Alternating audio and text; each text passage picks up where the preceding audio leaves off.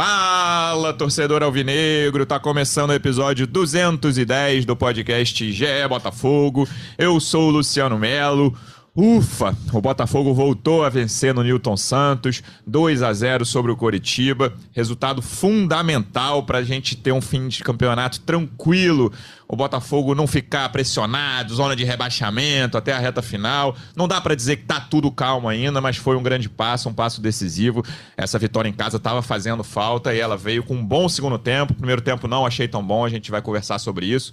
Estou recebendo aqui um dos repórteres que cobrem o dia a dia do Botafogo no G E. Como é que você tá, Davi Barro? E seja bem-vindo. Fala, Luciano, nossos convidados, torcida alvinegra. Pois é, né? Agora uma vitória que, de certa forma, é um ufa, né? Como você bem falou, um alívio ali para... Finalmente voltou a vencer em casa. O último jogo tinha sido... A última vitória tinha sido contra o Atlético Paranaense em casa. Agora é, é dar essa reta final aí do Campeonato Brasileiro, com essa vitória importante, porque agora faltam onze rodadas, né? Vamos para a vigésima oitava no meio da semana que vem, da outra semana. É isso, lembrando que não tem campeonato no próximo fim de semana por causa da data FIFA. Também por aqui, representante do Botafogo no projeto A Voz da Torcida, do canal Setor Visitante no YouTube. Como é que você tá, Pedro Depp? Seja bem-vindo. Fala aí, Luciano, Davi, torcedor alvinegro. Bom, como botafoguense supersticioso, né? Ontem eu vesti a minha camisa verde para acabar com essa urucubaca contra os times verdes. O Botafogo não ganhava de um time verde há dez jogos. Inacreditável, né? E são times, assim, que você pega no papel, é, são piores do que o do Botafogo, com todo o respeito. Tirando o Palmeiras. Então, meu amigo... É, tirando o Palmeiras, né? Aquele do Palmeiras foi apavoro mesmo, aquele lá, aquele quatro a zero. Nem vamos falar disso, nem vamos lembrar disso mesmo. Mas aí, cara, não tem. Eu tava indo de preto e branco, de preto, de branco. Eu falei, pra acabar com isso, eu vou ter que botar minha camisa verde do Ricardo Cruz, camisa de noventa e um, linda, né? Aquele bem estilo anos noventa. Tem gente que acha feia, né? Mas eu acho uma camisa muito Agora bonita. Ela vai ter e deu que ir certo. Sempre, né? Não, o próximo jogo é contra um outro time verde, Goiás, e eu vou de verde. O pessoal que estranhou assim, pô, tá de verde quanto coxa. Falei, amigo, acredita, confia que vai dar certo e deu. E agora já virou tradição. Quanto o Goiás, estarei lá, né? Goiás, que o Pedro Raul ainda tomou um cartão amarelo, né? Não vai jogar, maravilhoso, né? Então estarei lá de verde, as nossas chances vão aumentar muito mais de ganhar, no chance de vitória. É isso, convidado fixo do nosso podcast, sempre com a corneta ligada. Como é que você tá, Rafa Barros? Seja bem-vindo. Fala, Luciano, fala, Depp, fala, Davi. Torcedor alvinegro, dia feliz, né? Um domingão feliz. Botafogo livrou uma distância aí de seis pontos da zona do rebaixamento. Mais interessante, se você começar a olhar para cima, Botafogo está a três pontos do G oito. G oito é importante porque, dependendo da configuração do campeonato, pode permitir ao Botafogo sonhar, quem diria, olha aí, hein? Com uma pré-Libertadores. Vamos começar aí a esfregar as mãos e... e secar os rivais e fazer também a, a parte aí, o Botafogo fazer a parte dele para quem sabe, olha aí, olhar para cima, olhar para a primeira página da tabela, para onde o Botafogo voltou, né?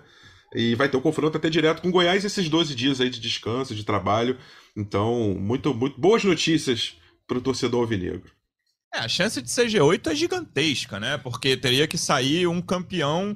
Dos, da, dessa lista de seis primeiros ali, que só tem três times que podem ser campeões das Copas, ele tirando o São Paulo na, na Sul-Americana, mas Flamengo, Corinthians e Atlético Paranaense, né? O, o Flamengo hoje é terceiro colocado, a gente está gravando aqui no início da manhã, no início da tarde de domingo, antes dos jogos, então a, a tabela pode mudar, mas nesse momento o Flamengo é terceiro, o Corinthians é quinto e, e o Atlético é sexto, com uma distância ali de três pontos sobre o Atlético Mineiro, o Atlético Paranaense ainda vai jogar, então a chance de ser G oito é muito grande, e se o Atlético for sétimo, o Atlético Paranaense, ainda o oitavo ainda vai, de qualquer forma.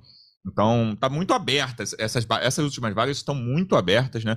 Muita coisa para acontecer, mas acho que o Botafogo primeiro tem que chegar ali aos quarenta e três, né? Mais três vitóriazinhas para relaxar. E aí pensar como é que vão ser as campanhas dos, dos rivais ali, dos que estão mais próximos da tabela. Esse empate entre Bragantino e Goiás foi bom para o Botafogo. Vamos ver os próximos jogos. Davi, falando desse jogo de ontem, eu estava comentando aqui, antes da gente começar a gravação, que no intervalo eu estava com a mesma frustração do intervalo do América Mineiro, o jogo anterior.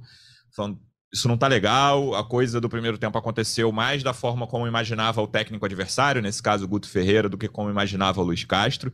Uhum. Teve a surpresa, a grande surpresa da escalação, né? O Júnior Santos ali na ponta direita. A gente conversava que a ponta direita, eu falei isso aqui no último episódio, hoje... Eu lembro de falar para o Depp assim, talvez o ponta-direita seja a grande necessidade de, de time titular para dois mil e vinte e três. O Depp falou uma coisa que eu achei correta, que foi, cara, eu acho que precisa de mais gente para o time titular para qualificar o time. E os, os caras que a gente considera razoáveis ou bons hoje no time titular podem virar reservas, mas a ponta-direita era a maior carência. Ele achou uma solução que eu não imaginava, acho que foi surpreendente para todo mundo, né? O Júnior Santos teve muita corneta antes do jogo, naquela Sim. hora ali, entre a divulgação da escalação e o início da partida, mas já no primeiro tempo, que foi ruim, na minha opinião, o Júnior Santos foi o melhor do time, né? Uhum. Fez uma grande jogada ali, que o goleiro fez uma... Além da bola bater na, na trave, o goleiro fez uma Defesa. defesaça, o goleiro do Coritiba, ele deixou o zagueiro sem pai nem mãe ali, driblou duas vezes o cara, e chutou para a defesa do goleiro na trave, e no segundo tempo ele continuou bastante bem, e aí vem as mudanças do intervalo, que talvez sejam o grande assunto, né? Uhum. Ele faz três mudanças, botando o Danilo, o Gabriel Pires e o Vitor Sá, muda a formação, não muda, né, a forma como o time joga, mas a postura depois de uns primeiros oito minutos ali, preocupante, segundo uhum. tempo, né? O Botafogo tomando um contra-ataque atrás do outro, o Gabriel Pires meio mal, Danilo meio mal, as coisas se acertaram e a partir dos dez do segundo tempo o Botafogo fez um bom jogo e venceu merecidamente. Sim, é, eu, eu até, a gente colocou na análise do, do jogo de ontem que o primeiro tempo foi, eu achei o primeiro tempo ruim, fraco, assim. Teve a bola na trave do, do Júnior Santos, depois da defesa do goleiro, né, do Gabriel. E o, mas o Coritiba também ameaçou uma vez ali na, numa bola nas costas da zaga. Que o ameaçou algumas, o Coritiba não teve chance claríssima, mas no primeiro tempo teve, ameaçou mais do que o Botafogo. Sim, eu achei que o volume do Coritiba foi melhor, foi maior. E, mas eu cito essa, essa questão porque esse lance específico, que eu não lembro quem foi, mas tô na, tentou tirar do, do Gatito, o Gatito fechou bem o ângulo e, e ele jogou para fora. Então, assim, o Gatito mesmo não fez nenhuma defesa. Assim, Verdade. Que precisasse, que desse trabalho. Ao mesmo tempo, no primeiro tempo, o, o Tiquinho Soares também não chutou pro gol. E ele foi o maior finalizador dos, últimos, dos dois jogos anteriores. E também um jogador mais caçado em campo, enfim. E ele só foi chutar no segundo tempo. E eu lembro disso porque eu comentei, eu tava comentando com, com, os outros, com o pessoal que tava ali ao meu lado. E que, pô, o Tiquinho tá sumido no jogo, ele tava meio sumido no primeiro tempo mesmo, e ele é bastante participativo, a gente repara isso. Só que o time como um todo, eu acho que é isso, não, não funcionou no primeiro tempo. Tanto que a saída do Jeffinho eu achei muito acertada. Também achei. Porque, e o, e o Guto Ferreira falou que sabia que isso era um dos pontos fortes do Botafogo, de a, o ataque pela esquerda, com o Marçal apoiando, então o, ele disse que, o, eu fiquei lá pra ver a coletiva, ele falou que o Varley também atacou o, o Marçal, então impediu um pouco que o Marçal fosse... À, à frente, e essas mudanças no intervalo que eu acho que foram a, a grande, a principal alteração que o, que o Luís Castro fez ali. A principal pra, novidade dessa partida, né? Pra mudar o jogo, é, sim. E me surpreendeu, por exemplo, que ele fizesse, isso ele mandou os caras pro aquecimento com trinta e um minutos Foi, de jogo, a transmissão falou. Do primeiro tempo, né? E eram justamente esses três, então ele já ali ele já reconheceu que tinha alguma coisa errada. A princípio eu não tinha entendido, a, a única substituição que eu achei um pouco questionável era a saída do Tietchê. E ele explicou na coletiva que foi pela questão de posicionamento em campo e tudo mais, mas, e aí foi o diagnóstico dele, enfim. E, e tirar o Lucas Fernandes e o Jeffinho, para mim, foi, foram, foram substituições acertadas. Apesar do time como um todo ali, no, no primeiro tempo, não ter jogado bem. E o melhor em campo, para mim, durante toda a partida, que foi irregular, no, foi bem nas, nas duas etapas, foi o Júnior Santos mesmo. Apesar de não ter participação direta no gol, ele, para mim... Nunca critiquei. É, pera, a pergunta Santos. que eu ia te fazer, Nunca não, critiquei. Sei, não sei se você já estava no Nilton Santos ou estava a caminho, qual foi a sua reação e da galera que estava ao seu redor quando saiu a escalação e Júnior Santos titular? Já estava, não, estava desde cedo lá no Nilton Santos com a galera, rolou um churrasco, ontem, que sabe, foi aquele dia perfeito, que você fala assim, não, não é possível, cara, não tem como, tudo deu certo, né? O pré-jogo é foi muito legal, é impressionante. É, e, normal, e normalmente, cara, quando o pré-jogo é muito legal, o Botafogo chega lá e decepciona a gente, mas ontem ganhou. Né, foi mais ou menos com a mesma, mesma vibe daquele Botafogo e Fortaleza que a gente ganhou de três a um lá no Castelão. E assim, quando saiu a escalação, você fica assim, pô, não é possível, cara, sério mesmo, porque, olha, eu, eu critiquei bastante o, o Júnior Santos, né, achei que, mesmo tendo marcado um gol contra o Juventude, ele foi mal naquele jogo. Depois teve mais um, no, no jogo seguinte também achei que ele foi mal, tanto é que no último ele nem entra. Não, é. O Castro morre com duas substituições, né? Com, com três, aliás, né? Ele só fez duas, né? E o Júnior Santos nem, nem, nem entra. Então, assim, quando a gente vê o Júnior Santos ali do titular, a gente, primeiro a gente tem mais, mas como é que vai jogar? Vai jogar com dois atacantes, né? Ele vai jogar pela, pelo lado direito, né? Não sei o que, que ele vai, o que, que vai acontecer ali. E aí foi uma surpresa, né? Todo mundo acho que deu uma cornetada, né? Mesmo que de leve, mas quando ele entrou ali, cara, ele jogou demais, né, assim, talvez até a gente esteja exagerando um pouco, jogou demais, porque talvez a gente não tivesse nenhuma expectativa de que tinha ele fosse... Tinha um problema da posição ali, né, na ponta é, direita, é. vinha sendo um problema, o, o, o Vitor Sá é um cara que recompõe, mas assim, joga, prefere é. jogar pela esquerda, que não foi o que aconteceu no segundo tempo, né, Exato. prefere Bem, jogar pela esquerda, mas, e ele tá, tinha uma função ali de recomposição importante, mas com a bola no pé ele não estava ajudando muito pela direita. Não tava, né? E a gente falava que o Botafogo era um time muito torto, né? Era sempre do lado esquerdo, Jeffinho, Marçal, Jeffinho, Marçal. e a gente não, não tinha essa mesma, esse mesmo volume pelo lado direito. E ontem o Júnior Santos agregou bastante nesse sentido, né? E a gente vinha com a expectativa, era do Sauer, né? Olha, o Sauer aí vai voltar, o Sauer é um cara que, pô, tem tudo para tomar conta dessa posição, e a gente vê que ganhou mais uma opção, né? Que era, acho que era o, o lado mais carente, assim, do Botafogo, era essa ponta direita, né? Foi, inclusive, alvo de muitas críticas de torcedores nessa janela, né? O Botafogo contratou o Luiz Henrique, contratou não sei quem, contratou... um monte de gente pro lado esquerdo, o Jeffinho surgiu, todo mundo pelo lado esquerdo, e o lado direito não tinha ninguém, né? Acabava tendo ali que improvisar, entre aspas, o, o, o Vitor Sá, que joga ali também, mas se sente mais à vontade pela esquerda. Então a gente ganha mais um reforço, isso é, isso é muito bom, né? É muito bom, e a gente tem mais uma opção, e tem que dar aqui a mão à palmatória, né, cara? O, o, pra mim, man of the match, a partida de ontem, foi com certeza o Júnior Santos. Desculpa, Júnior, se eu te critiquei um dia, mas você aqui, ó, hoje, ó, bora do meu coração já. É, eu tô nessa também. E aí, falando sobre os reforços que estão se firmando, Rafa, lembrando que o Rafa sempre tinha esse ponto que era jogador não chega e joga de imediato. E aí, eu lembro que três, dois episódios atrás, se eu não me engano, depois da estreia do Tiquinho, eu falei, Rafa, talvez o Tiquinho seja o único cara que tenha te contradito nessa história toda, né? De falar, cara, ele tá chegando e tá jogando. E ontem, no intervalo, eu até conversei com vocês aqui antes, eu faço umas anotações aleatórias, frases assim, durante os jogos, para lembrar de falar no podcast. E no intervalo eu botei assim, pior jogo de Tiquinho e Eduardo. Não tinha gostado do primeiro tempo deles, Tiquinho isolado, mas mesmo isolado nos dois jogos anteriores, nos jogos anteriores dos quais ele participou, ele estava conseguindo se movimentar, chegar mais na bola. Ontem o primeiro tempo dele achei bem sumido, bem apagado, com, de, com as dificuldades que o time tinha também. Mas são caras que chegaram, tanto o Tiquinho quanto o Eduardo, quanto o Marçal, e aí um cara que é menos, talvez fosse mais óbvio, porque a gente conhecesse, jogasse sempre aqui, era o Cuesta, que vinha numa fase difícil no Inter, a torcida querendo se livrar dele, a torcida do Inter tem umas coisas, se livrou do Patrick, que tá bem no São Paulo, se livrou do Cuesta, vai se livrar do Edenilson no fim do ano aí, grande chance de dois mil e vinte e três o Edenilson tá bem em algum clube brasileiro, mas a gente falava de jogadores que chegassem para subir o time de degrau, e esses quatro aí, Tiquinho, Eduardo, Marçal e Cuesta, talvez sejam os, cara, sejam os caras que mais estejam cumprindo isso, né? De, olha, eu cheguei e eu sou o centroavante muito melhor do que o time tinha antes, eu sou um lateral esquerdo muito melhor do que o time tinha antes, tanto no meio quanto na zaga. São jogadores que mudaram o Botafogo de degrau e podem fazer um, um, um fim de campeonato tranquilo. O campeonato de pontos corridos é um campeonato de regularidade, Luciano, e quando a gente fala de regularidade, a gente fala de estatística, até estatisticamente sobre regularidade, a gente não pode exigir que todos os jogadores, todos os jogos atuem bem. O que a gente está tentando com, com a qualificação do elenco é que essa, esse desnível, né, essa oscilação seja a menor possível. É normal um atacante, muito bom atacante, como é o Tiquinho, ou até um fora de série, como era o Ronaldo Fenômeno, o Romário. Pode pegar Cristiano Ronaldo, Messi, quem for. É, vai ter jogo, vai ter momento que não vai atuar bem. A posição de centroavante é uma posição muito específica, só não é mais específica que a de goleiro, porque muitas vezes a bola não chega, aí se o jogador sai da área, é, aí, aí a crítica fala, poxa, o jogador não foi bem porque o centroavante tinha que ficar lá na área, ele saiu, aí não tinha opção lá na frente. Se ele fica muito lá, pô, ficou isolado, não veio buscar jogo. Então ele depende que a bola também chegue um pouco nele. Ele é um jogador que faz bem aparelho, jogador técnico. Então o Tiquinho não fez um primeiro tempo maravilhoso na, na partida de, desse sábado, mas melhorou no segundo porque o time inteiro melhorou. É, eu fiz uma provocação no jogo contra o Fortaleza, listei sete jogadores que tinham atuado bem naquela partida.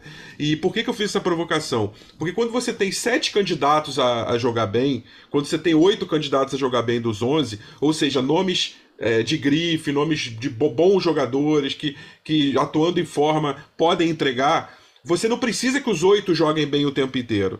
Mas se você tem quatro desses oito, cinco, que jogando bem o suficiente, o time vai render, o time vai responder em campo. A gente já tinha falado contra o América Mineiro que o Botafogo poderia ter tido uma sorte melhor. Contra o Coritiba houve falhas, houve falhas. A gente falou no primeiro tempo, principalmente, o Botafogo aos vinte e seis minutos, o Jeffinho perde uma bola, cede um contra-ataque e poderia ter saído o primeiro gol do Coritiba e a gente estaria aqui talvez contando outra história. Mas o que importa no futebol é o que acontece depois dos noventa minutos e os quarenta e cinco finais do Botafogo foram muito bons, prova disso que a vitória por dois a zero. Então, É, Vitor Cuesta, é, assim, irrepreensível.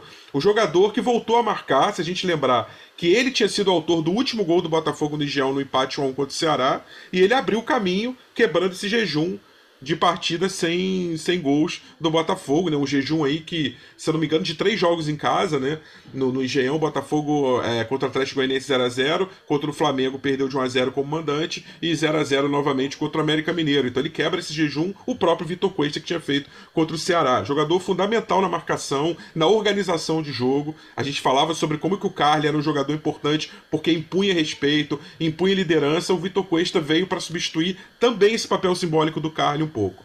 É... Marçal, não tem o que falar. Marçal é um jogador maravilhoso, um jogador que tem uma disciplina tática, uma consciência tática, uma participação.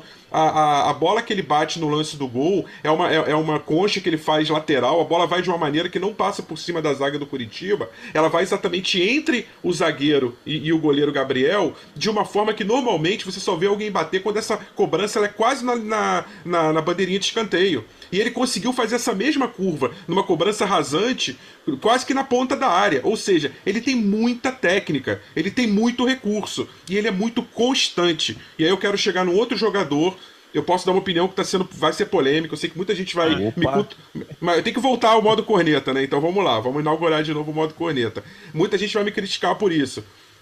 Jeffinho é um excelente jogador, o maior driblador hoje, o que mais passa por jogadores na Série A, mas Jeffinho hoje, num esquema, é, numa situação de jogadores com o nível que o Botafogo está tendo, vai voltar a ser uma ótima opção para o segundo tempo. E isso não tem demérito nenhum quando eu estou falando isso. Nenhum demérito. Polêmica, mas foi um roubo a minha próxima pergunta. Você roubou a minha próxima pergunta. Ah, é bom que ele já continue, então. Jeffinho vai virar uma ótima opção. Por quê? Porque Vitor Sá pode não ser tão é, cênico, tão, tão assim... é disruptivo, eu não sei qual seria a melhor palavra, tão assim, maravilhoso, encantador aos olhos, mas é, Vitor Sá consegue entregar taticamente uma condição melhor para o time. E Jeffinho entrando com gás, é, com outro time mais cansado, com uma situação de jogo em andamento, vai conseguir fazer aquilo que ele fazia nos primeiros jogos dele, que foi o que fez a gente se encantar pelo Jeffinho. Então, tô falando, né, Marçal, Cuesta e Tiquinho, já falei.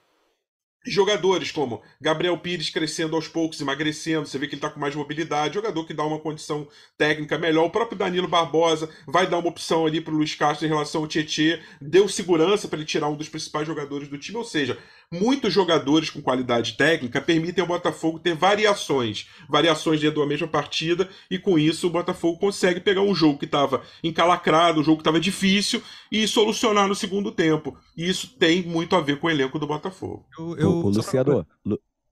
eu ia falar assim, que loucura que é o futebol, né? Semana passada a gente estava aqui falando do Jeffinho. Não, não pode tirar o Jeffinho, mesmo cansado, esgotado, tem que ficar até o final, porque numa jogada ele pode desequilibrar e decidir uma partida. E agora, o Rafael falou sobre isso e eu concordo com ele. E o Júnior Santos, que nem entrou no jogo passado, né, é titular, né? Júnior Santos e mais dez, com o Jeffinho no banco. Realmente, como que o futebol é uma loucura. Eu, eu concordo com o Rafa nessa questão de, da, da importância do, de ter esses jogadores pro elenco mesmo, que aí o, o Luís Castro é isso, ele consegue ou mudar um jogo, ou de repente fazer uma escalação diferente conforme for o adversário, como foi justamente o caso do Coritiba, que ele botou o Júnior Santos, e ele explicou a diferença do Júnior Santos pro Vitor Sá na ponta direita, que era justamente aquela, aqueles lances que ele vai da, da direita, vai chegando para dentro, né, vai entrando na área, levando a bola para a perna esquerda, e o Vitor Sá ele normalmente vai mais para a linha de fundo. Então, isso, eu acho que essa diferença, até pelo fato também do Tiquinho Soares ser um atacante que sai muito da área, é, então perde-se um pouco essa referência, o cara, o grandalhão ali, o nove, de repente, por mais que ele seja bom de, no cabeceio, o, eu acho que é, é importante ter essa, essa possibilidade mesmo, é, essa questão do, do elenco. O, agora foram vinte contratações, né, desde o, da chegada do Textor, então, querendo ou não, dá essa, essa, essa possibilidade do Luís Castro conseguir mudar o jogo. E por mais que eu ache, inclusive, que as substituições que ele fez, voltando até naquela primeira pergunta lá, no primeiro tema, que o Gabriel Pires entrou muito mal, por exemplo, parecia um pouco de, é, relapso, assim, de distra, distraído, né? Isso, né? Isso, ele perdeu duas bolas ali que geraram contra-ataques perigosíssimos. Até uma que foi falta, mas ele tava relapso mesmo. E, e ali, o, e ele ao mesmo tempo também deu um lindo lançamento pro Vitor Sá numa cabeçada que bateu no, no travessão, então... Essa questão que eu, que eu acho interessante da gente destacar do, do Botafogo agora tem um elenco mais completo, com mais possibilidades de mudar o jogo, de, de mexer caso seja necessário. Então, a minha pergunta para você, Davi, que eu falei que o, o Rafa roubou, era mais ou menos um roubo, porque me parece, e isso muda toda semana, né? Mas eu vou correr um risco aqui. Mas faltam onze rodadas, como você falou no início, não falta tanto tempo assim. Já passamos de dois terços do brasileiro. Eu acho que, claro, tirando lesão e suspensão, o Botafogo tem até o fim desse ano um time titular quase certo. Uhum. E aí, por que que eu falo quase? Porque eu acredito que a lateral direita é uma questão ali, né? Tem que ver com o Rafael quanto tempo exatamente vai voltar depois da cirurgia. O Saravia sem o Rafael é o titular. Ainda acho que é o elo mais fraco do time hoje. Assim, ontem, mais uma vez, o primeiro tempo foi o Coritiba, era só Aleph Manga no Saravia, Aleph Manga no Saravia. Era assim que o time jogava e levou bastante perigo por ali. Iniciozinho do segundo tempo também, alguns dos contra-ataques. O Aleph Manga é, desperdiçou um contra-ataque, eram três contra um, com, se não me engano, seis minutos do segundo tempo. Ele era o Vitor Sá dentro da área marcando, assim, a gente tirou a bola dele, ele tentou driblar o Vitor Sá. Então, acho que é o elo mais fraco. E aí vem Gatito, claro, Adrielson, Cuesta, Marçal, uhum. Tietchê, Dan, é, Lucas. Tietchê, Lucas, Eduardo, o Eduardo Lucas, né? Eu ia falar o Eduardo antes. Tiquinho. E aí, tem, dois, tem três posições aí. Essa lateral direita, que acho que é uma questão mais de quando o Rafael volta, e as uhum. duas pontas. Uhum. E até a semana passada, a gente falava, eu falei pelo menos, que era só a ponta direita, né? A ponta esquerda estava resolvida com o Jeffinho e deixa o Jeffinho lá, principal jogador do time. Acho que essa entrada do, do Júnior Santos pela direita e a consequente entrada do Vitor Sá pela esquerda no segundo tempo mudam um pouco isso de, né, de lugar, assim. Eu, eu ainda eu acredito que ele pode mudar as duas pontas, tem que ver a história do Sal, ele entrou aos quarenta e dois ontem, uhum. né? Depois de muito tempo fora, como vai voltar, mas... Eu vejo que são as posições que ainda podem ser mudadas até o fim do campeonato, claro, tirando lesão e suspensão, e né, tudo daqui a quatro rodadas, alguém pode ter jogado quatro jogos muito ruins e sair do uhum. time aí, alguém que eu estou considerando titular, mas eu acredito que são as posições ainda a serem mais observadas até o fim dessa temporada. A lateral direita, que eu acho que é uma questão só de volta de lesão do Rafael, acho que é mais uhum. pontual, o Rafael é titular, Saravia, enquanto ele não jogar, vai ser o titular. E as duas pontas, o que, que você faria? Você ficaria com o Vitor Sá pela esquerda e o Júnior Santos pela direita? Como é que você escalaria as duas pontas? Então, eu, eu escalaria com base no, no time adversário também, por exemplo. Porque se o, se o Coritiba, como tomou um gol em bola aérea, e o Botafogo... O P V C acho que falou isso na transmissão, né? Que o Botafogo acho que foram onze gols de bola aérea antes do segundo gol do... do, do primeiro é do... isso. Um, ter, um terço dos gols do Botafogo com o Luís Castro à beira do campo, então ele desconta os três a zero lá do Corinthians, o primeiro jogo, e coloca os jogos da Copa do Brasil também, né? Mas dos jogos com o Luís Castro à beira do campo, um terço desses gols, é, dos trinta e três, acabou que fez mais um, então um terço, onze exatamente, é, foram de jogadas aéreas. Então, e aí eu acho que varia em relação ao, ao adversário. Então, por exemplo, se é um time que vai bem na bola aérea, é, defensiva, vale mais a pena ter um Júnior Santos do lado direito que corte para dentro e bata pro gol. Então eu, eu acho que isso vale a pena nesse sentido. Mas ao mesmo tempo também, se é um time que vai dar espaços, se é um time que pressione, vai, pode dar espaços atrás, o Jeffinho é uma opção muito interessante, o, o Vitor Sá também eu acho que é uma opção muito interessante para justamente ter essa velocidade. Eu acho que entre esses dois eu escolheria o Jeffinho nesse contexto do jogo. Mas se é um time que precisa tocar a bola, rodar e tudo mais, eu não sei se eu, se eu iria com, com o Jeffinho, entende? Um time que está sim, mais sim. fechado. Então, eu acho que varia muito. E isso que... E voltando a essa questão das opções... Davi, né? Deixa eu só dar uma contribuição para essa tua opinião em relação ao Jeffinho, porque a gente observou o Vitor Sá no segundo tempo fazer um jogo tático diferenciado. Em alguns momentos ele fazia uma, uma, uma corrida para a ponta, como ele faz normalmente, mas em alguns momentos ele ocupou quase que o meio de campo. Ou seja, é um jogador que tem uma consciência tática diferente. O Jeffinho é um jogador muito habilidoso, mas ele tem uma limitação tática natural de um jogador jovem. Então, se você precisa de um jogo que dentro da partida o jogador perceba que ele tem que ir por outros caminhos e variar taticamente sem necessidade de substituir. Não é tático, mas a questão de prender a bola, né, Rafa? Com defeito grave. Também, isso. Defeito grave, isso é bem lembrado, Luciano. Então, assim, por questões de atitude, de mentalidade, de tomadas de decisão, talvez em alguns, algumas partidas, é, corroborando com o que o Davi falou, é isso. A gente possa é, ter uma, um, um desempenho melhor com o Vitor Sá e não com o Jeffinho. E, e o Jeffinho ainda tem a questão de, se entrando, entrando no segundo tempo, pega uma defesa mais cansada e ele zero bala, né? Então, também acho que isso pode influenciar, e voltando àquela questão que a gente estava no podcast da semana passada, de o Jeffinho vale a pena ficar cansado em campo e tal, eu, eu ainda, ainda acho que... Ainda tenho minhas dúvidas, na verdade, mas eu tendo a achar que não. E, mas eu acho que é, é isso, de, vai, pode variar muito do, do adversário, Por isso que, de repente, talvez um Sauer aberto ali na direita, quando ele voltar, é, então, ficar cem por cento. Eu ia falar que eu quero ver mais o Júnior Santos pela direita, assim. Foi uma... A amostra até agora é, é ótima, né? Foram ótimos minutos dele ali, quase uhum. noventa pela direita. Foi o melhor jogador do time em campo, mas eu prefiro esperar um pouco, porque eu achei Sim. que ele fez jogos ruins em outra posição, né? Os outros uhum. jogos, os, os primeiros jogos dele pelo Botafogo.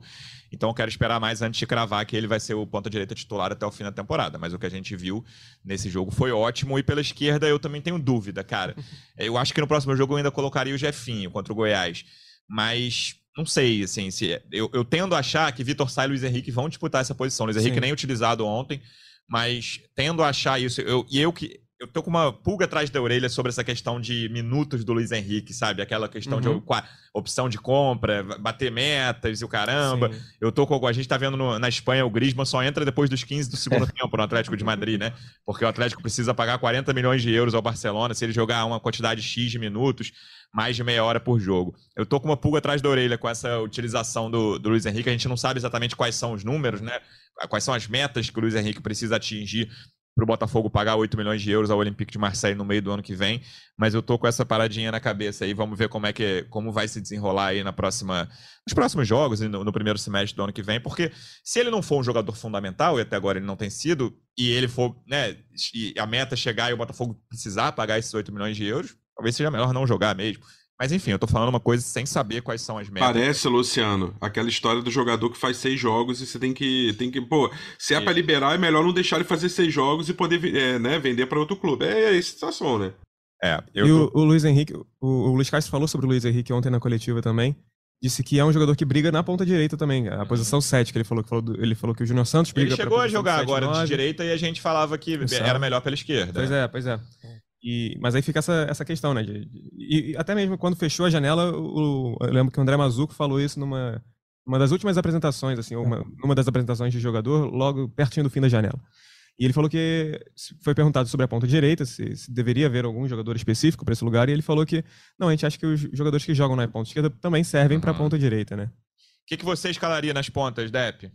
Quem, né? Eu, eu, cara, eu acho que, enfim, depois dessa partida de ontem, o Júnior Santos tem que seguir ali pelo lado direito, mas eu concordo muito com o que o Davi falou, que eu acho que é, é também essa, essa, analisar a questão do adversário, né? Com que time a gente vai jogar, né? Quais são as armas principais, os principais é, defeitos, né? Para a gente poder... A gente tem opção, né, cara? Quanto tempo, cara, a gente acompanha o Botafogo há quanto tempo, né? Eu, então, pô, na arquibancada, pô, mais de trinta anos vendo o Botafogo em todos os lugares do mundo, nunca vi o Botafogo com tantas opções, né? O Luiz Henrique, o jogador que vocês estavam falando aí, né, que estava lá no Olympique de Marselha, vinha sem, sem muita oportunidade, mas assim, nem tem jogado, né? E a gente também não tem sentido muita falta. Eu acho que com o Luiz Henrique, é...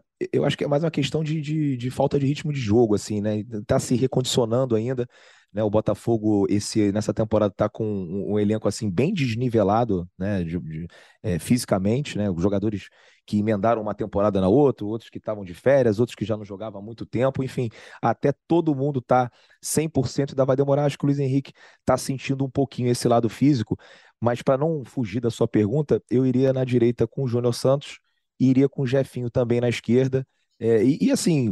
Uma outra coisa que o Rafa falou que eu concordo demais, se o Jeffinho for pro banco, não é demérito nenhum, cara. Claro. Futebol, no, futebol não é mais aquele futebol dos anos setenta, que eram onze caras, né? Você só tinha os, os titulares, um ou outro reserva. Você tem que ter pelo menos uns dezoito jogadores aptos a entrar e manter o nível dos titulares. E deve, é, sabe o que substituições que... por jogo. E sabe o que, que eu acho? É, vive a li... Viva a livre concorrência num time de futebol. Isso é muito importante, gente. É, com certeza, o fato de o Júnior Santos ter pegado o banco dois, dois, três jogos seguidos, motivou ou motivou a, a dar tudo nos treinos, mostrar pro Luís Castro que ele merecia uma vaga. E, e ele agora vai falar, cara, eu não quero mais sair desse time. O Jeffinho, aconteceu a mesma coisa lá atrás. O Vitor Sá, quem sabe não aconteça agora. O Gabriel Pires tá emagrecendo, tá ganhando ritmo, ainda tá longe do ideal, mas também tá pedindo passagem. Eu quero dizer o seguinte, pedindo passagem quer dizer que ele é titular agora. Os jogadores estão brigando entre si. Mas não seria nenhum absurdo se no próximo jogo ele entra com o Gabriel Pires no lugar do Lucas Fernandes. Exatamente. Lucas Fernandes, que há cinco podcasts, há seis podcasts, pra gente era o melhor jogador do Botafogo, isso, disparado. Isso, né? Isso. Viva a livre concorrência dentro de um time de futebol com peças de qualidade. E isso é importante. Se você começa a ter as pecinhas ali já definidas, esse é titular, aquele é reserva, isso até desmotiva o elenco. Um elenco qualificado, como o que o Botafogo tá fazendo depois da segunda janela. É, eu ia até perguntar isso ao Rafa, que tirando essas três posições que eu já citei, lateral direito e as duas pontas, me parece, até pelo perfil de jogadores que o Botafogo contratou na última janela, que essas duas posições do meio-campo ali, talvez seja onde, onde haja maior concorrência, né? Tirando as que eu já citei, porque o Lucas Fernandes deu uma quedinha, ele estava num nível muito alto, não está num nível tão baixo quanto foi o início dele, está num nível médio. O próprio Eduardo, depois de. Ele tem dois jogos abaixo, ele vinha numa sequência muito boa, mas aí fez uma ótima jogada ali, roubou a bola para o Tiquinho fazer o segundo gol.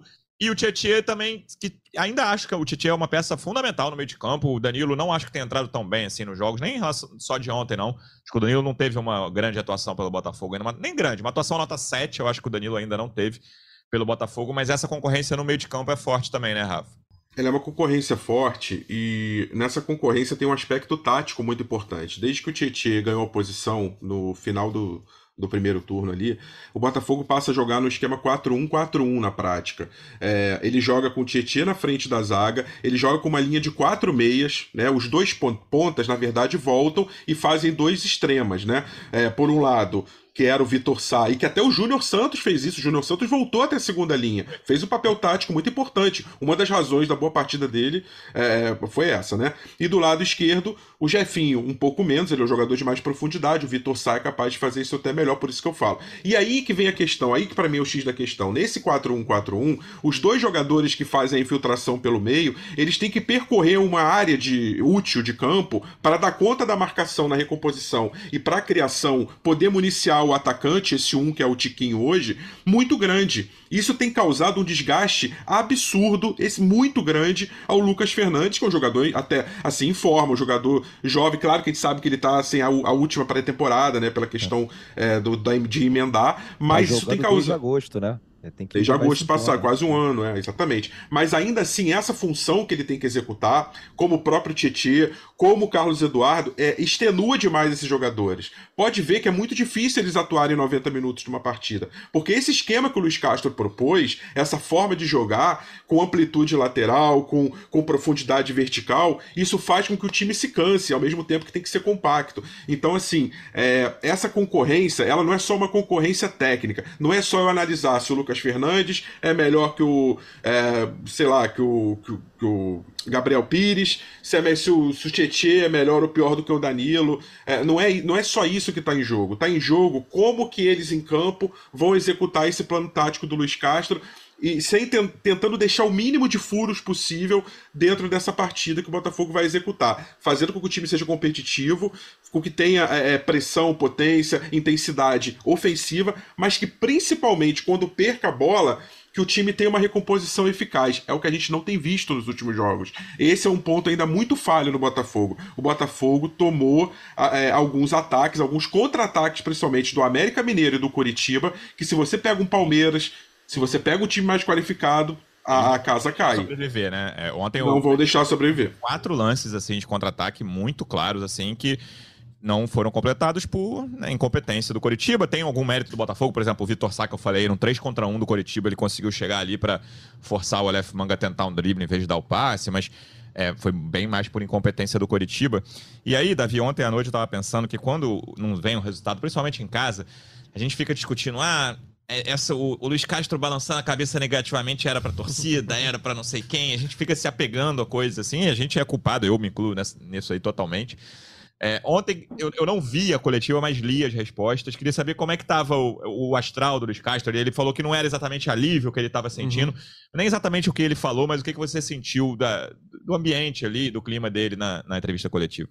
É, essa questão do alívio foi até, foi até justamente a minha pergunta, assim, eu perguntei pra ele se, se era um alívio depois do time sair pro intervalo sendo vaiado e não ganhar três jogos no, em casa, sem, sem fazer um gol, se, se era um alívio ter vindo essa vitória. Ele falou que, que não, né, que o alívio é do, é do trabalho dele, tá muito tranquilo com a consciência, enfim, mas a, a impressão que me passou é que ele tava mais leve, assim, sabe, porque justamente é como, é isso, veio a, a vitória veio, acho que a quarta vitória do Botafogo em casa no Campeonato Brasileiro.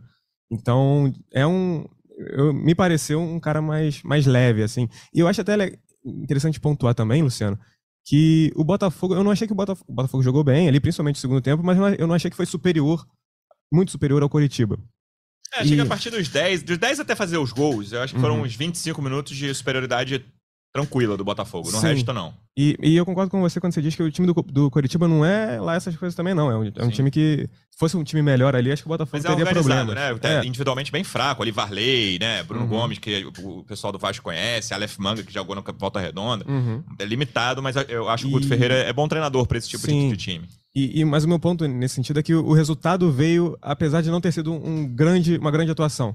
E isso eu acho que acho muito importante também, que é, é uma coisa que o, o Luís Castro falou lá atrás, que é, conseguir os resultados dá a ele tempo. Acho que ele falou isso na apresentação, se eu não me engano. Então, eu acho interessante pontuar isso, que não, não me pareceu uma partida muito boa do Botafogo, mas conseguiu a vitória que... Até para dar um, um sentimento de mais tranquilidade, ali são onze dias agora, o, contando a parte de ontem até... até quarta-feira, né? São onze dias que o, que o Botafogo vai ter para se preparar para o jogo contra o Goiás. Então, são onze dias mais tranquilos. Se, de repente, o resultado não viesse, se fosse um empate, ou se fosse uma derrota, o, seriam dias bem mais turbulentos, assim, Sim. e preocupantes. E são dias tranquilos sabendo que você precisa melhorar várias coisas, Sim, né? Isso é, é importante. Acho que todo mundo no Botafogo tem essa consciência. Aí, queria saber de você, Depp, o que, que você imagina nesse fim de, de ano? Assim, a tua... Aí eu tô, é, não, claro que é a opinião de cada um. Você já está tranquilo quanto à zona de rebaixamento, por exemplo? Você imagina esse G oito que o Rafa, a que o Rafa se referiu no início? Como é a tua cabeça para essas últimas onze rodadas do Brasileiro? Eu acho que é pensamento jogo a jogo, né? Assim, eu sempre tive tranquilo com relação a rebaixamento. A gente viveu um momento ali meio complicado, que a gente acendeu, né, a luz vermelha, ali, o alerta estava ligado, é, porque a proximidade realmente com o Z quatro estava... bem estranha, não era o tipo de campeonato que eu imaginei que o Botafogo fosse fazer, mas eu acreditava que com a chegada dos reforços, né, e com o passar do tempo, os jogadores se entrosando, era natural que o time iria melhorar e que ia passar um fim de ano bem tranquilo. Então, assim, eu não quero na minha cabeça, né, ficar pensando muito em Libertadores para depois não me decepcionar, porque é, muito provavelmente... da decepção, diz o Chavão. É, é verdade. E tem aqui, eu acho assim, ficar entre os oito não é impossível, né, mas o, o, o campeonato que o Botafogo fez, principalmente em casa, foi muito ruim, né? Então acho que é, são vários times brigando por uma vaga. Eu acho que, por exemplo, para chegar no Atlético Mineiro já está bem complicado, mas ali a, a, a, a oitava colocação não é impossível, mas como tem vários times brigando, a gente sabe que o Botafogo ainda vai oscilar em alguns momentos nesse campeonato é, brasileiro, tem vários jogos muito difíceis aí pela frente, né? eu, eu não estou querendo colocar essa expectativa de ah, Libertadores, para mim é jogo a jogo, vamos jogar contra o Goiás, jogo contra o Goiás, pô, beleza, né? Depois, se não me engano, é Palmeiras, Palmeiras em casa, a gente sabe que vai ser um jogo muito difícil, Palmeiras, né, querendo é, ser campeão brasileiro, né, time que vem fazendo uma campanha excelente. Então, assim, para não me decepcionar, eu vou nesse pensamento jogo a jogo, mas eu acho que o Botafogo, eu acho, não tenho certeza, né, rebaixamento, Z quatro, isso aí esquece. E hoje, talvez, né, o Botafogo está em décimo, né? Isso. Depois isso, do, dos resultados. Rodada, nesse momento, sim. Tá em décimo, que é o campeonato que acho que todo mundo imaginava, né, que o Botafogo estaria posição, fazendo, né, aqui em décimo. Exatamente. É, décimo, eu até pensava assim, um oitavo e tal. Mas acho que faz parte, né, desse primeiro ano da S A F, terminar em décimo já está bom, né? Lógico que o torcedor quer sempre mais, mas a gente tem que entender também que, né, vou, vou falar aquela palavrinha que ninguém aguenta mais, o processo, né, faz parte desse processo, né, fazer um campeonato de meio de tabela para do ano que vem a gente melhorar. O, o Depp falou que não se preocupa com o rebaixamento, que tá um pouco, mas também é um pouco complicado chegar no Atlético Mineiro, e é justamente a mesma diferença de pontos, né? São seis pontos, pelo menos era até... É, não, nesse momento é. Era, é, então, só que a diferença é que os times de baixo são ruins e não vão ganhar. É, e o Atlético Mineiro é bom e vai atender então, então, que ganha. Precisa chegar no Atlético, né? Precisa chegar é, então, no oitavo lugar.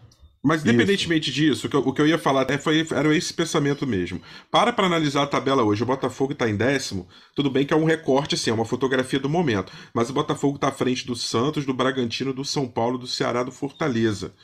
E o Botafogo está a seis pontos do Atlético, que estava é, para ir para a semifinal da Libertadores, se não tivesse perdido o Palmeiras. Então, assim, gente, é assim...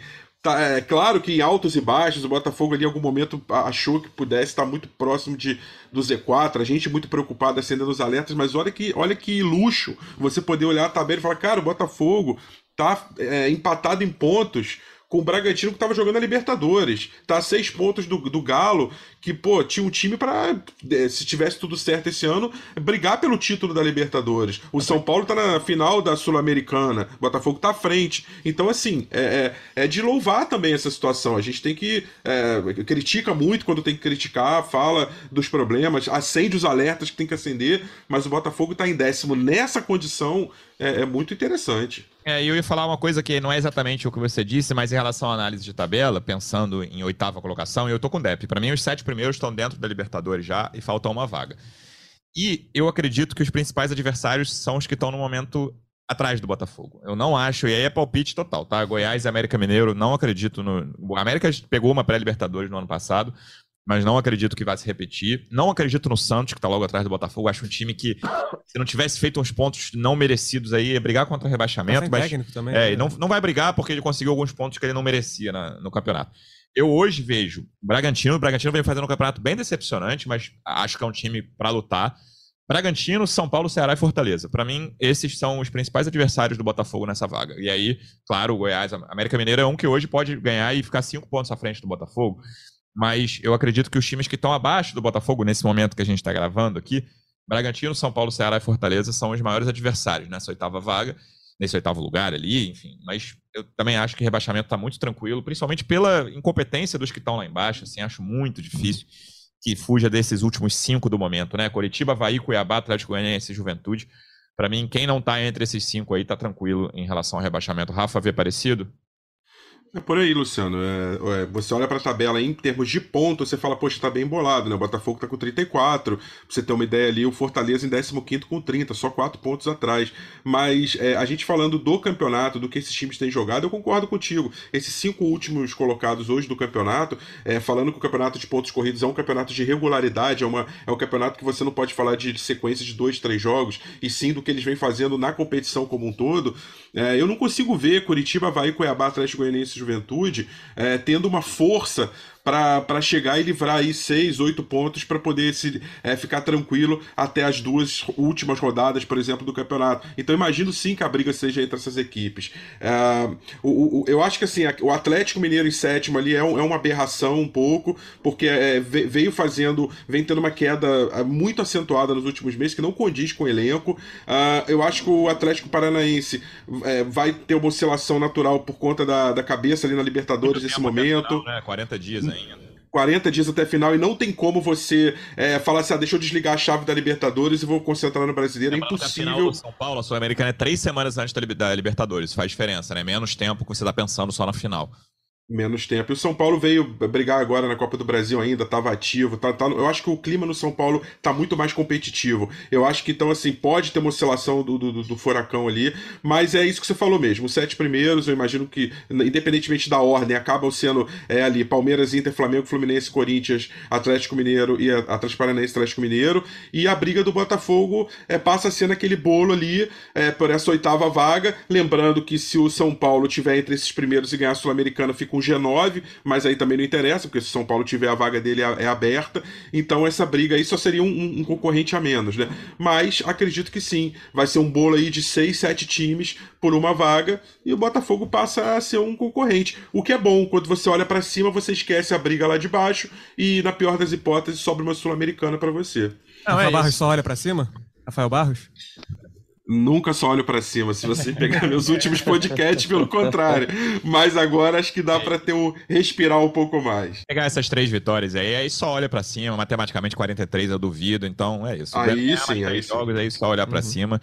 E é isso, lembrando que o Botafogo volta a campo contra o Goiás, mais um time de verde, Depp estará lá de camisa de verde. verde. Jogo fora de casa, na quarta-feira, daqui a dez dias, no dia vinte e oito, aliás, tem que, da noite. Que bom que você lembrou que eu tenho que botar pra lavar a camisa, que depois no, no gol do, do Tiquinho Soares, o que subiu de cerveja pra tudo quanto era canto lá no Nilton Santos, e jogaram tudo. É, rapaz. Aí dá tempo de lavar e vai ficar tudo certo. Davi, obrigado mais uma vez pela presença e até a próxima. Valeu, Luciano, Rafa, Depp, torcedor Vinegra, até a próxima. Só um adendo aqui, o jogo contra o Goiás, depois ali é, vai ser diretão, né? É quarta e domingo, direto. Tem duas semanas de quarta e domingo. Outubro é. vai ser recheado de jogos do, do Botafogo. Botafogo.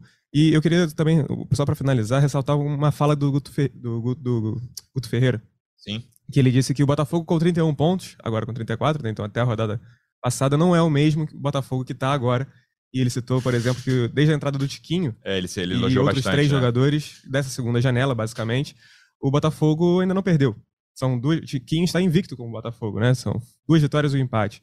Então, realmente, eu acho que é esse poder da segunda janela e o poder financeiro do Botafogo também.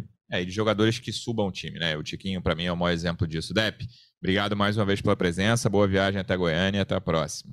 Obrigado a vocês, estaremos lá, conto com a presença lá dos torcedores da região, né? Tem muita gente em Goiânia, Brasília também, vai ser mais uma festa do Botafogo, Goiás também, que é uma torcida amiga da do Botafogo, então é, um, é uma partida tranquila para você levar a família, né? Conhecer um estádio novo, né? Que muita gente ainda não teve a oportunidade de ir lá na Serrinha, eu fui no ano passado, é bem bacana, e estarei lá, né? Vamos nos reencontrar com o povo lá de, de Brasília, e toda a região ali do Centro-Oeste, Goiânia, que sempre apoiam o Botafogo incondicionalmente. Luciano, um grande abraço, Davi, torcedor alvinegro, e o Rafa também. Vou combinar com, com o Depp de comer um pequi por lá. Opa, é eu gosto. Aí, a gente vai ficar aqui, Rafa. Obrigado mais uma vez pela presença e até a próxima. Valeu, Luciano. Valeu, Davi. Valeu, Depp. Valeu, torcedor alvinegro. Vou lançar uma sementinha que vai ter tempo aí para germinar. Botafogo quebrou essa maldição do jogo contra a equipe verde, com a ajuda do Depp aí, da sua camisa do Ricardo Cruz. Agora, é um, um tema sério aí para parte de psicologia do clube trabalhar com jogadores. Luís Castro já alertou isso também de alguma forma e acho que ele sabe que tem que fazer esse trabalho. Os, as quatro vitórias do Botafogo em casa, elas foram com um público, não vou dizer pequeno, mas reduzido em relação ao que poderia. O Botafogo, com a campanha que está fazendo, com a subida que vai ter na tabela, que a gente acredita muito, ele vai se reencontrar com o seu torcedor contra o Palmeiras. Acredito que vai ganhar do Goiás, assim, a esperança é essa, ou empatar, ou trazer um bom resultado. Vai voltar a encher o estádio, vai voltar a encher o Nilton Santos. Então o apelo é a sementinha que eu deixo. Vamos trabalhar a cabeça agora dos jogadores, vamos trabalhar o psicológico, o mental, porque a torcida do Botafogo merece, assim, um estádio cheio, merece sair com uma vitória. Isso... Isso o Botafogo ainda está devendo para sua torcida no Rio de Janeiro. No Nilton Santos, o Botafogo ainda está devendo isso para a torcida. Então, fica a sementinha, vai ter aí quinze dias para germinar isso, mas daqui a quinze dias, quem sabe o Botafogo poder é, dar essa vitória e essa alegria para a torcida. Que assim seja. Torcedor alvinegro, obrigado mais uma vez pela audiência. Até a próxima. Um abraço. Partiu, louco, Abreu! Bateu! Gol! É o G E Botafogo.